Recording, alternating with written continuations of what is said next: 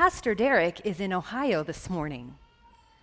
He is going out with his family for a family reunion, and, and everyone in Ohio gets to meet Elijah. So he gave me a call this week and asked me if I would come out and speak to you. And I said, Yeah, definitely. I definitely will. Uh, my name is Cassie. I am the children's ministry administrator. So on Sundays, I live back there with all the kiddos. I love it. When I got the call this week um, to preach, I sent out the email and I was like, okay, everybody, I need your help because I can't jump in and do anything. And the people back there are amazing. They stepped up, they took it. We got this, no big deal. It's hard for me to stand here knowing that there's stuff. There's crackers to get, there's juices that spilled, you know, there's stuff. And so it is it's hard for me to kind of stop and slow down because that's my routine. But they're amazing people. I love them. They do such a good job. Amen. Um, okay. I was hoping I was hoping to come up here just fired up, you know, to share a message. And uh, I am actually very humbled this morning. I had, we had a situation in our home this morning, and it just kind of it kind of put things in perspective for me. I'll tell you about it.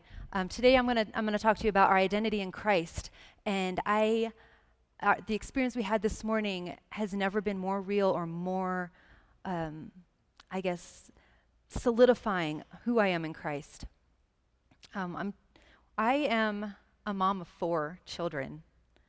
They're amazing, but they're little people. And I'm also going to school to be a counselor. I'm getting my master's degree. I'll be done in November. And so, yay, I know. Uh, uh, I look like I'll be done in November, but that's not how I feel inside. I'm like, oh my gosh. Uh, everybody keeps telling me I'm on the downward, the downward slope, and it's not the downward slope. It is the incline right now. It's the comps exams. It's the national counselors exams. It's, it's this is time to go, you know. Um, so I'm actually, right now, I'm currently interning at Peakview Behavioral Hospital right over here by St. Francis. Um, I'm going to share two stories real quick to let you know kind of where I'm at, why I've been humbled.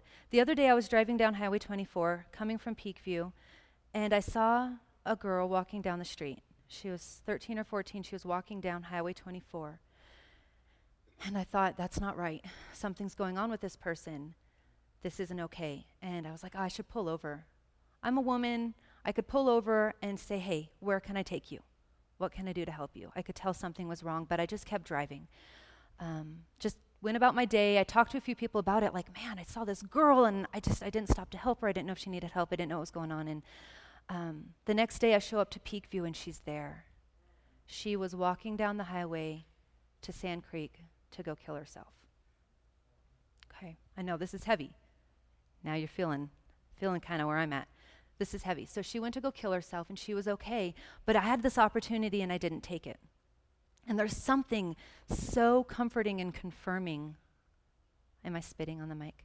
Something so comforting and confirming knowing who we are in Christ, but also having those opportunities where we know that it's the right place at the right time and that we're the right person, you know? Um, so Pastor Derek asked me to preach.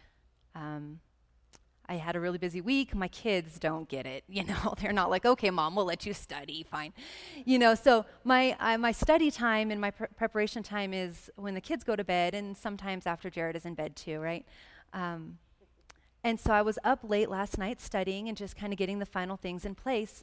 Um, sending Michael emails at just, you don't even want to know what time. Like, here's my stuff, surprise. Um, and then I finally go to bed. And at about two or three o'clock in the morning, there's some really odd noises outside our house. It sounded like an injured dog, like maybe a dog had been hit by a car, or maybe there was a fox, a hurt fox, right outside our house, and Jared was losing it. And I was like, go back to bed. I'm busy. I'm sleeping. You know, if you want to know what it is, go find out what it is. Like, leave me out of this. Just total attitude, like, don't talk to me. I don't want to do this. Um, and he was like, fine, you know. And so we went back to bed and we just dismissed it. We thought it was an animal. Well, we get up this morning. We're supposed to be here at 8. And Jared runs out to go get my coffee cup to wash it for me because I left it in the car. And we get out. He goes out to the car and he comes running back in. I'm putting on my makeup and he says, You need to come outside immediately. I'm like, Oh my gosh, dead animal. something, you know, right? Um, and we get outside, and there is a little girl sitting in our car. There is a 13 or 14 year old child sitting in our car. She's buckled in, she has a backpack, no shoes, keys, um, just sitting there. We're like, okay, wrong car. Oops. So I go out and I talk to her, and she was so severely disabled she could not communicate, did not know her name, did not know where she lived, looked like she may have been homeless, um, just a child sitting there. And it was humbling to be in the right place at the right time to help this person. You know, and the team of people that came out and helped, the police and the EMTs that came out and helped, they were amazing. But it kind of put me in check this morning about who I am in Christ, what it means to be in Christ. So I was hoping I would I would get up here and just have energy and instead I'm feeling very grounded and just kind of even keeled and we're going to talk about our identities in Christ. Um, the life group that I attend has been having so much fun this summer because the messages have been building upon one another. And so we sit around in the congregation and at life group and we um, discover all the themes that are going on throughout the messages. There's been some pretty awesome themes that have been popping up in the messages, and identity is one of them. Uh, Jeremiah love Jeremiah. He's a great preacher. He preached on uh, having an identity crisis, um, and he touched on salvation, what it means to be saved. What does that look like? We're still being saved.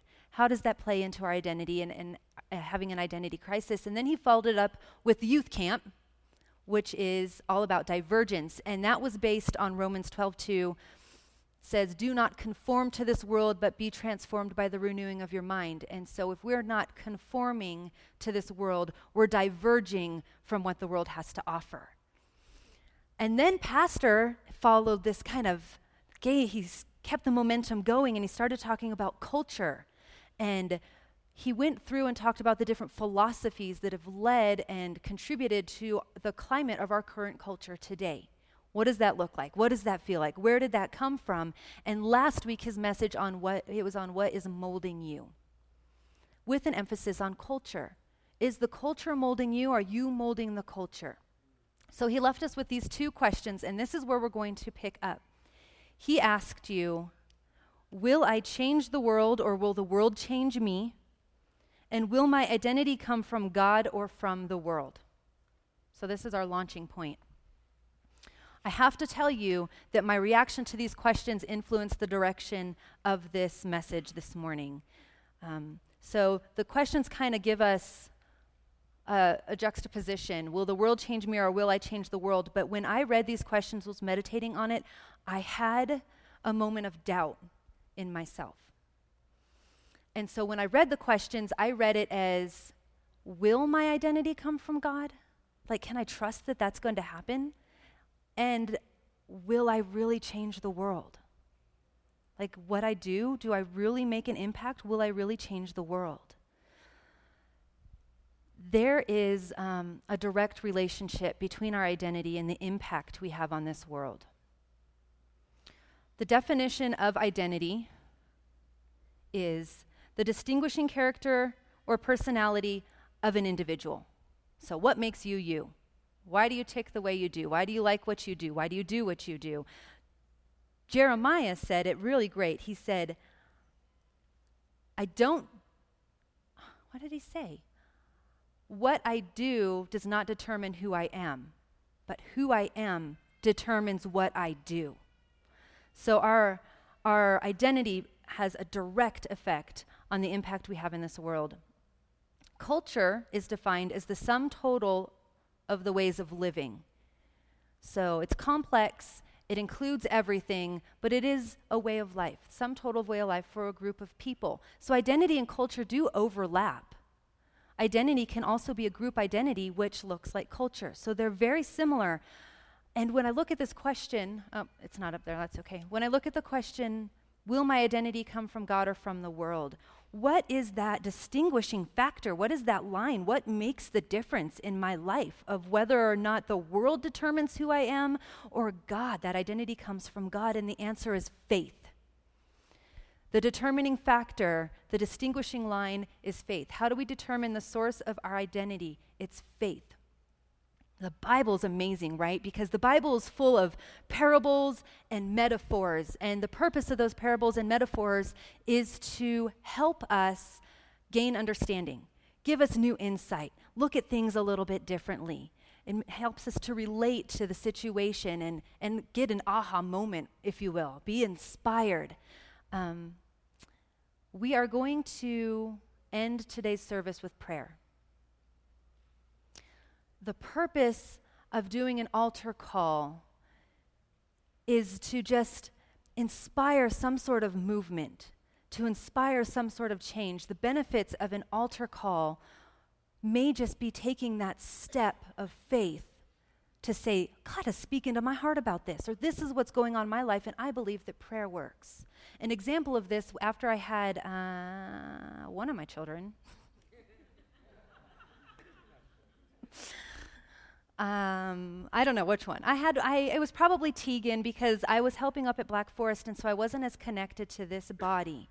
Um, and this is this is where I grew up, and these are the people I know. These are the people that have supported me, and so I just didn't feel as connected. And so after I had Tegan, I kind of had the blues, um, and I kind of felt lost, and I kind of felt like I was walking kind of just in a fog and in a haze, in a cloud, um, and I didn't I didn't have the same support in my life. So I kept brushing it off, you know. Oh, it'll it'll pass, it'll pass, and I just kept brushing it off, brushing it off.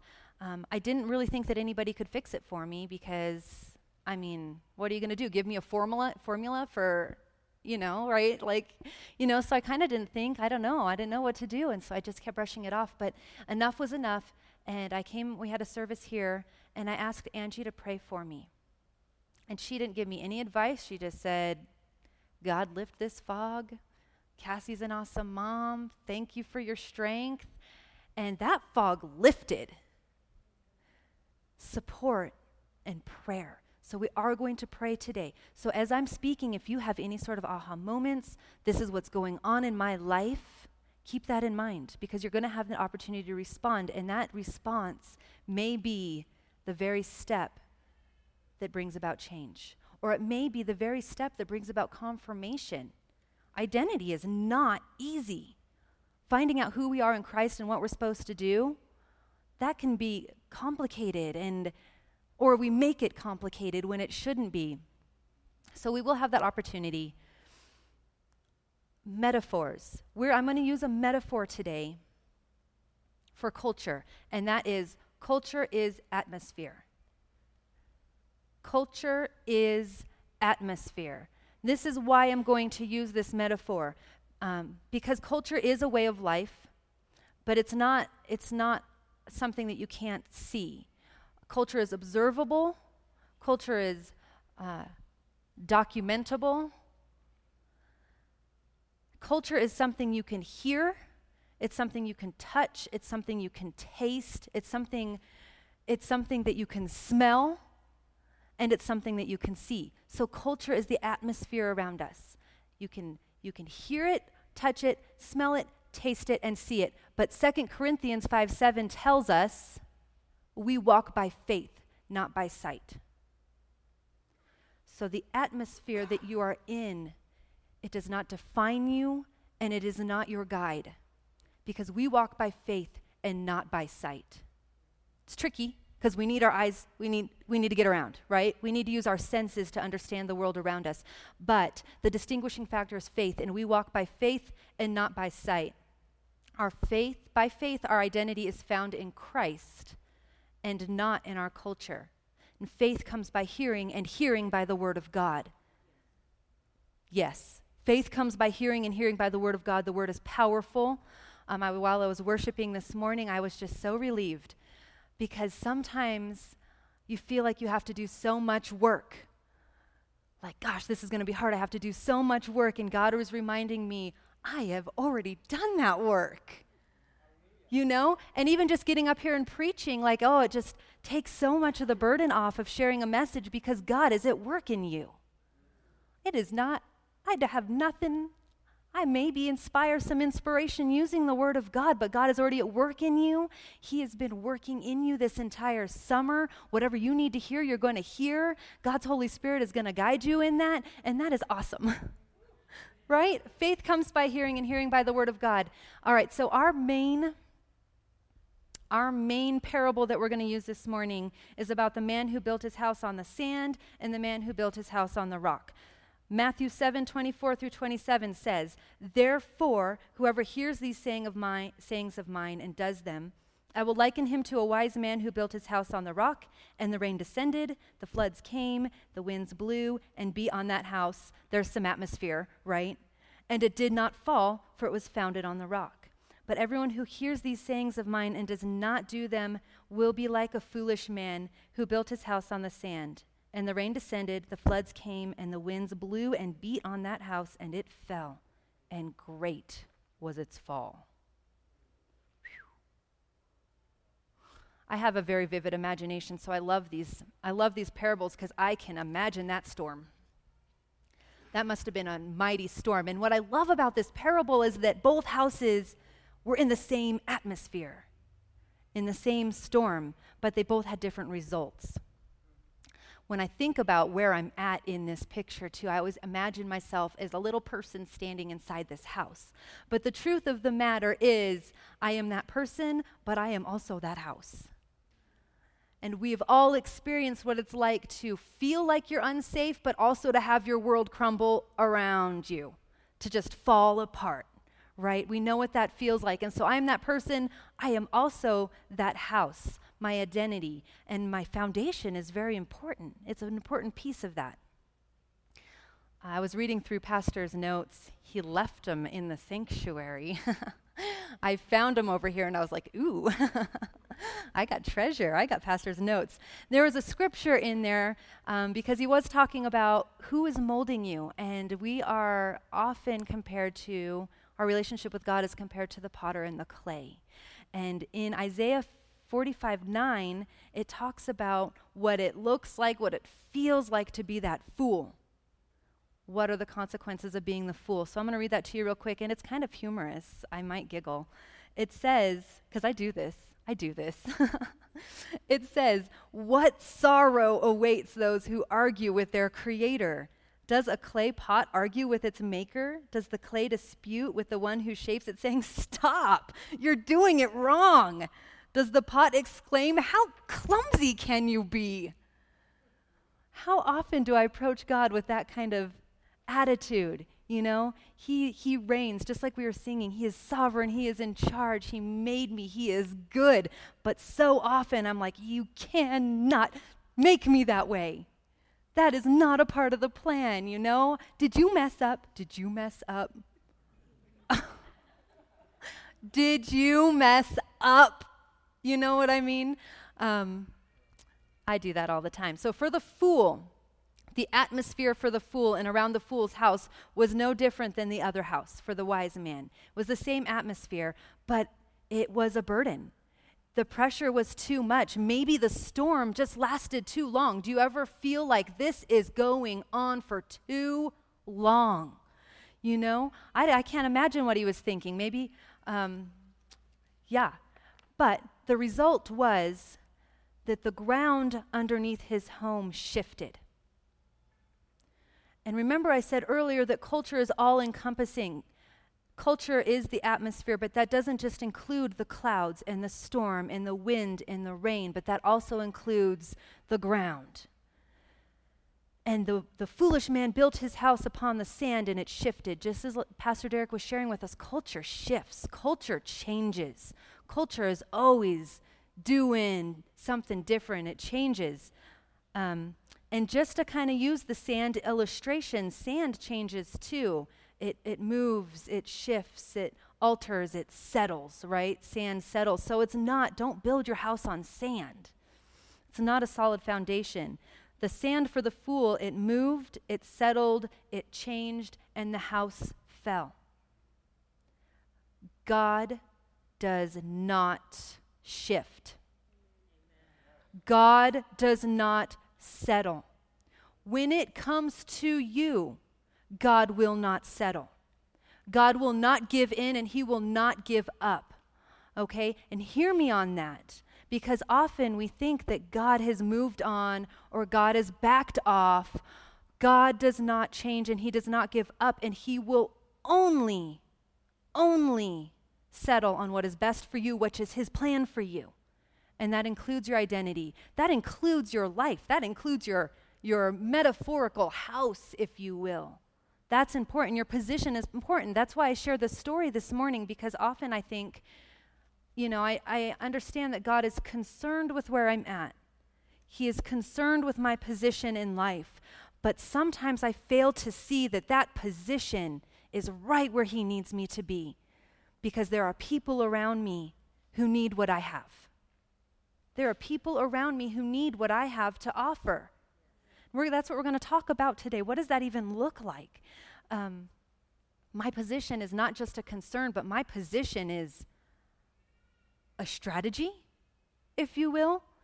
My position is can we even say, what, what would you say? Like, like if you were playing risk or something, you know? I guess it would be a strategy. Where you place your marker is important. It's your strategy. And that's a part of who I am as well. That is my identity in Christ as well.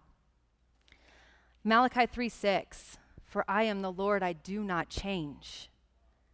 Hebrews 13 8, Jesus Christ is the same yesterday, today, and forever. Amen. Amen. Hallelujah. So let's just do a shift real quick. We're going to start to break down identity a little bit. There are three parts to your identity, the components of your identity who you were, who you are, and who you will be. Okay? I'm going to suggest something very interesting about our identity. Because our past is really important. Our, our past, the story of who we are, is an important part of who you are today, right? At some point, from who you were to who you are, there was an experience with the living God, right? And that makes who you are too. But your past is not your identity okay and your your future is important as well because it it's that's where we hope and that's where we dream and that's where the promises of God and we hold on to those things and and we know that there's so much and God is doing so much and that helps us move forward so the future is important as well but that is not your identity your identity is present tense um, this is something I've always kind of struggled with. I've always been fascinated with the idea of identity. I've always wanted to know who I am, and I'm going to be pretty honest with you, but I'm going to laugh about it because God has changed me so much in the past few years. Um, the summer after, after I had Ainsley, she's seven, so seven years ago, I decided I've had a baby. I need to figure out what God wants me to do with my life. Um, so I read a book called Holy Discontent. It's all right. It's okay. Um, but in this book, it suggested, you know, spend time in prayer, find out what just burns you up for the Lord, find out what makes you tick, kind of thing. And so I spent this entire summer trying to figure it out, and I got no answers, and I was so frustrated, and it didn't work for me, and I was so angry. And it really, what it boiled down to was I wanted to know the details of who I am in Christ because I wanted to prove God's favor in my life. Because if, if God would reveal that to me, then He must like me, right? He must need me. So it was really a pride issue. And I wanted God's favorite, and I, I just wanted to know that I'm God's favorite, okay? Um, it's, it's, I am. I'm God's favorite. Uh, but that's a shared identity that we all have. And that God has brought me to that and understanding that and honoring that. That is a shared identity, and that's something that we can all take part in and all rejoice in. We are God's favorite. I like that. Um, but what I learned, what I learned during that time was I had just become a mom. The work of God in my life was motherhood. And looking back, I can tell you with all assurance that that work has had the biggest impact on my life. And that if I want to be someone who uh, changes the world or makes an impact on the world, I need to embrace what God is doing in my life, even if it seems ordinary, because that's what God's doing in my life. And I would not be here today, I would not be the person that I am today if I did not embrace what God is doing in my life. Amen? Um, Jeremiah, I keep bringing his stuff up because I've been taking notes and I love it.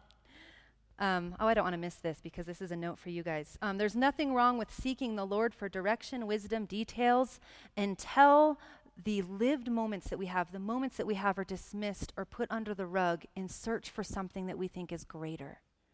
Because it is in the moment, it is in the moment that we have those lived experiences with God. So identity is present tense because it's in the moment, it is happening now. It is a lived experience with God. Jeremiah said, and I, the reason why I wanted to bring this up is because I was sitting over here when he said it, and I felt it resonate through the body when he said it. He talked about how the Bible says that God is our forward and our rear guard. Do you remember this? He said that, the, that God is our forward and rear guard, and then he said, Who you were does not define you. What happened back here does not define you. That is not your identity. Okay? And I love that. I loved that so much because God has gone, He is before me, and He protects me from my past. He protects me from the impact of my past, good or bad um, he protects me from that. He holds that. He keeps that. He is my rear guard, but he's also my shield because he goes before me, right? He goes before me. He has gone there before I went there. He is my shield. And so he protects me in the future too. But our identity in Christ is not here or back here, it is right here, right now. My identity in Christ is right here and right now. It's good stuff. It is good stuff. Um, right here in Christ, I stand before you. I am hidden in Christ, so I know that I am safe. But it is also in Christ that I am revealed, that, that whatever God would have me do is revealed. However, He would have you impact the world is revealed when you are in Christ. There is a really frustrating connection I say frustrating. It's not, it's good. It's a frustrating connection between identity and affection. There is a connection between identity and affection. Let me read these to you. These are some of my favorite proverbs of all time. Proverbs 23 7 says, For as he thinks in his heart, so is he. Proverbs 27 19 as in water, face reflects face, so a man's heart reveals the man.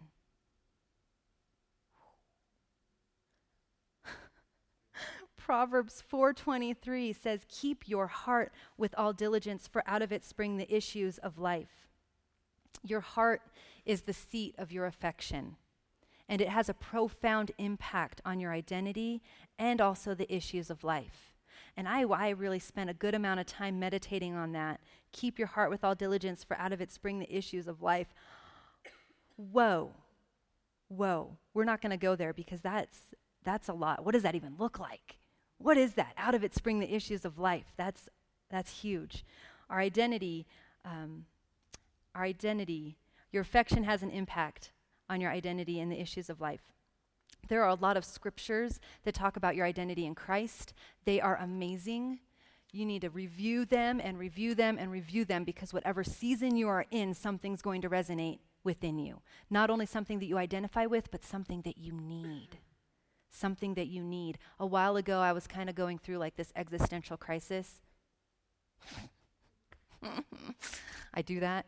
Um, so I was spending time in prayer about it, and I was like, What is going on? What do I need? Why do I feel this way? Why am I here? God, you need to use me. God, you know, why did you give me a voice and I'm not using it? And just blew, I just blew up, okay? Um, when, I, when I pray, I sometimes my fists, uh, sometimes it's like this, like, come on. Um, so I was having this existential crisis, and God revealed something a need in my life that I could not even recognize, and it was the need for friendship. Friendship. And He satisfies that. He satisfies that when I am in Christ, and He satisfies that here, the community in Christ. And so my whole world has just been just changed, you know? I love it. Um, All right, this is good stuff. This is really good stuff. I'm super excited. Your identity in Christ is powerful and it is important, and we're trying to connect your identity to how you will change the world. What is the connection between identity and how you will change the world? So let's read this proverb, not proverb, parable. Let's read this parable. It's Matthew 5:13 through 16. It says, this is this is your identity scripture. This is good. It says, "You are the salt of the earth." But if the salt loses its flavor, how shall it be seasoned? It is then good for nothing but to be thrown out and trampled underfoot by men. You are the light of the world. A city that is set on a hill cannot be hidden, nor do they light a lamp and put it under a basket, but on a lampstand, and it gives light to all who are in the house. Let your light so shine before men that they may see your good works and glorify your Father in heaven. Identity in Christ changes atmosphere. Identity in Christ changes atmosphere. You don't even have to do anything. Your identity in Christ, your, that presence changes atmosphere. Here it is. You are the salt of the earth. You are the light of the world. Salt and light are both atmosphere changers. Salt enhances flavor. Yummy. It changes temperature. It melts stuff. All right. Light expels darkness and both have healing properties. Are you with me? This is awesome. Your identity in Christ. You are salt and light, and that changes atmosphere. And those are no small changes. Those are no small changes. Those are huge. You can change temperature. You can change the way someone sees their life. Your presence, your identity in Christ has healing properties. That's powerful. Your identity changes atmosphere. Here, I've got some more proof. Matthew 8, 24 through 27. Jesus. He's so cool. Listen to this. I love this. And suddenly, a great tempest arose on the sea. Talk about some atmosphere, okay? So that the boat was covered with waves. That's a problem. but he was asleep. Jesus. Then his disciples came to him and awoke him, saying, Lord, save us, we are perishing. But he said to them, Why are you fearful, O you of little faith? Then he rose and he rebuked the winds and the sea, and there was a great calm. So the men marveled, saying, Who can this be, that even the winds and the sea obey him? The power of Christ changes atmosphere. That's awesome. The next point identity in Christ defies atmosphere. And that's kind of what Jesus was doing there, too. All right? There was an atmosphere, and he said, Nope. Right? Okay, so go back to. Go back to the picture of the house built on the sand and the house built on the rock. If I was watching it, if I was objective and watching it happen, and there was a mighty storm, I expect those houses to fall. That house that fell in the sand, that does not surprise me because culture also tells us how we need to respond and it gives us the script for our life. And when you have stuff going on in your life, there is an expected response.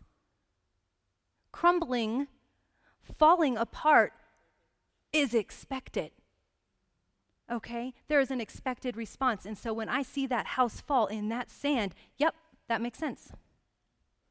That's the way it's supposed to happen, right? But the house that was built on the rock did not fall. That is unexpected. Our identity in Christ defies the atmosphere. It withholds it. It goes against the grain. It challenges challenges it just as Christ challenged the atmosphere. He was asleep on that boat. He should not have been asleep on that boat.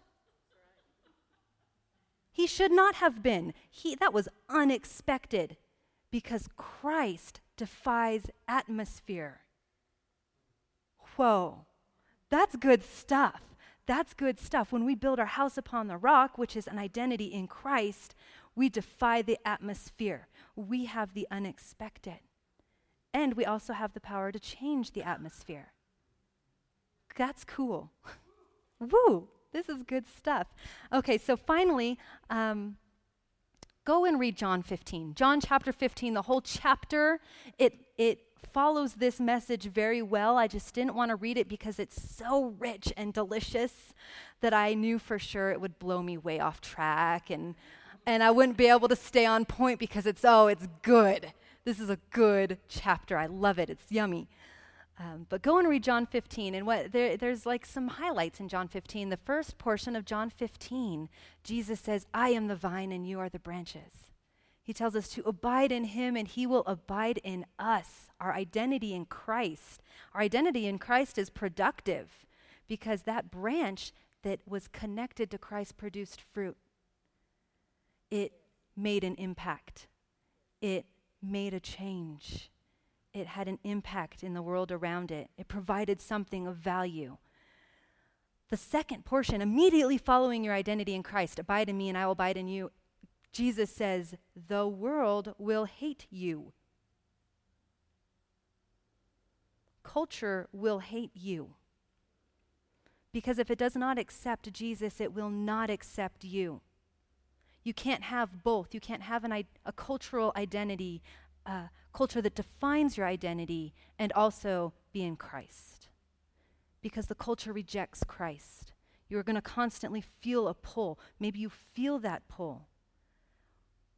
Maybe you feel that kind of battle going on because culture rejects Jesus Christ. So if you have Christ in you, but you're trying to trying to have your identity in the world as well, there's going to be some uncomfortable tension between the two. Um, and the very end of that, after your identity in Christ is shown, and then the world is going to hate you, Jesus says, But I will send you a helper. I will send you the Holy Spirit. Thank you, Jesus. I will send you the Holy Spirit. And this is amazing. The Holy Spirit is our guarantee. And what started this whole message for me were little seeds of doubt. Will I change the world? Is this true? Does my identity come from God? But the Holy Spirit is the guarantee. And I love how Pastor Derek des- describes the Holy Spirit. When you are saved, the Holy Spirit leaves a mark on you, an impression on you. And Pastor Derek, sometimes he talks about like a king's ring with his seal on it, and that that, that seal is the impression upon your heart. And the Holy Spirit is our guarantee. He is that impression. When you are saved, you have that impression, that mark. Uh, Jesus has marked you. But I'm going to give you something really tasty just something really yummy about these scriptures. Let me, um, let me read these scriptures to you about the Holy Spirit being our guarantee. 2 Corinthians 1 21 through 22 says, Now he who establishes us with you in Christ has anointed us, or redo. Now he who establishes us with you in Christ and has anointed us is God, who also has sealed us and given us the Spirit in our hearts as a guarantee. And Ephesians 1 3 through 14 says, In him you also trusted, after you heard the word of truth, the gospel of your salvation, in whom also, having believed, you were sealed with the Holy Spirit of promise, who is the guarantee of our inheritance until the redemption of the purchased possession to the praise of his glory. I have done a study on this word guarantee in Ephesians.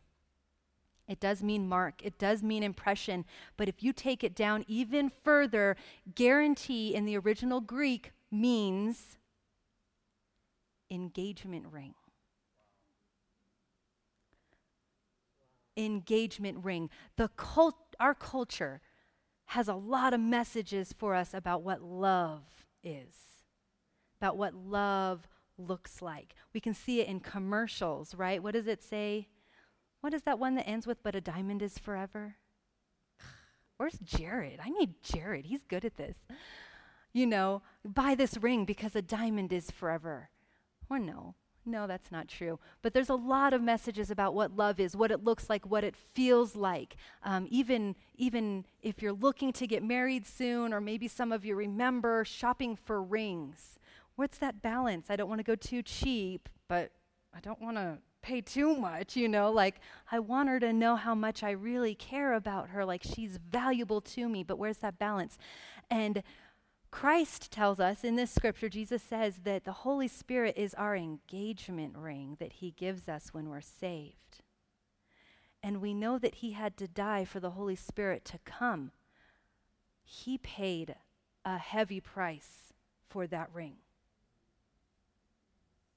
He paid a heavy price for that guarantee that you would have an identity in Him, that you could abide in Him and He in you. That was so important to Him that He was willing to pay it all for you to have that ring, that engagement to Him. Christ,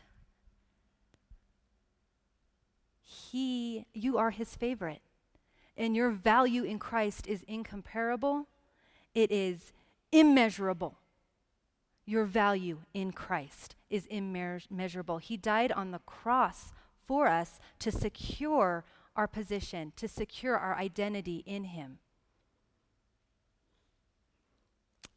Instead of being tossed back and forth by what the atmosphere has to offer, I hate that feeling. Oh, I hate that feeling of confusion or uh, like my, I don't have my own two feet underneath me and I can't understand what's going in my mind. I racing thoughts and oh, that's awful. But Christ paid the price. He paid that price because you are valuable so that your identity can be firm in Him. So, our last point, very last point, it is our identity in Christ that has an impact on the world what Christ has done to secure that identity and the power contained within that identity, it has an impact in this world. Amen. Okay, if everybody could stand to their feet, we are at the end. Um, we would love to pray with you this morning, and I've been kind of tossing up how do I want to do this? You know, do we want to do it where we open up the altar and people who need pray, prayer can walk down here and the elders will lay hands on them? Or do I just bow our heads, close our eyes, raise your hand, and I pray for you? Um, I feel like this morning maybe we should do both because some of you may need the support and having the elders. The Bible tells us if, the, if you're sick, have the elders lay hands on you. And that does not just include your body. So if there's something going on, having the support of the elders lay hands on you, that is a biblical principle. That is powerful. But everyone in here, everyone in here is also a support to you. So um, I'll pray, and if you don't want to come forward, that's fine. But if you want prayer, you can raise your hand, and the people around you can pray for you. And we can be the community in Christ. Amen. Okay. Heavenly Father, I thank you so much for this morning, God. I thank you for the opportunity to speak. Ah, God, I thank you for going before us, for, for being with us, being present with us throughout the week.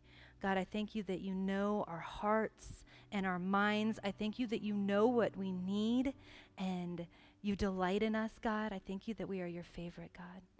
And I just pray this morning. I pray for every, anybody in here. And if you, um, if anything rang true with you, or if anything resonated with you, and you'd like to come forward, you can come forward now. If not, please raise your hand so I can pray for you. God, I thank you for your value. I thank you for loving us um, and paying that price for us. You are amazing, and I thank you for the opportunity to to serve you and to uh, know your love and have those experiences with you. God, you are glorious. God, you are glorious.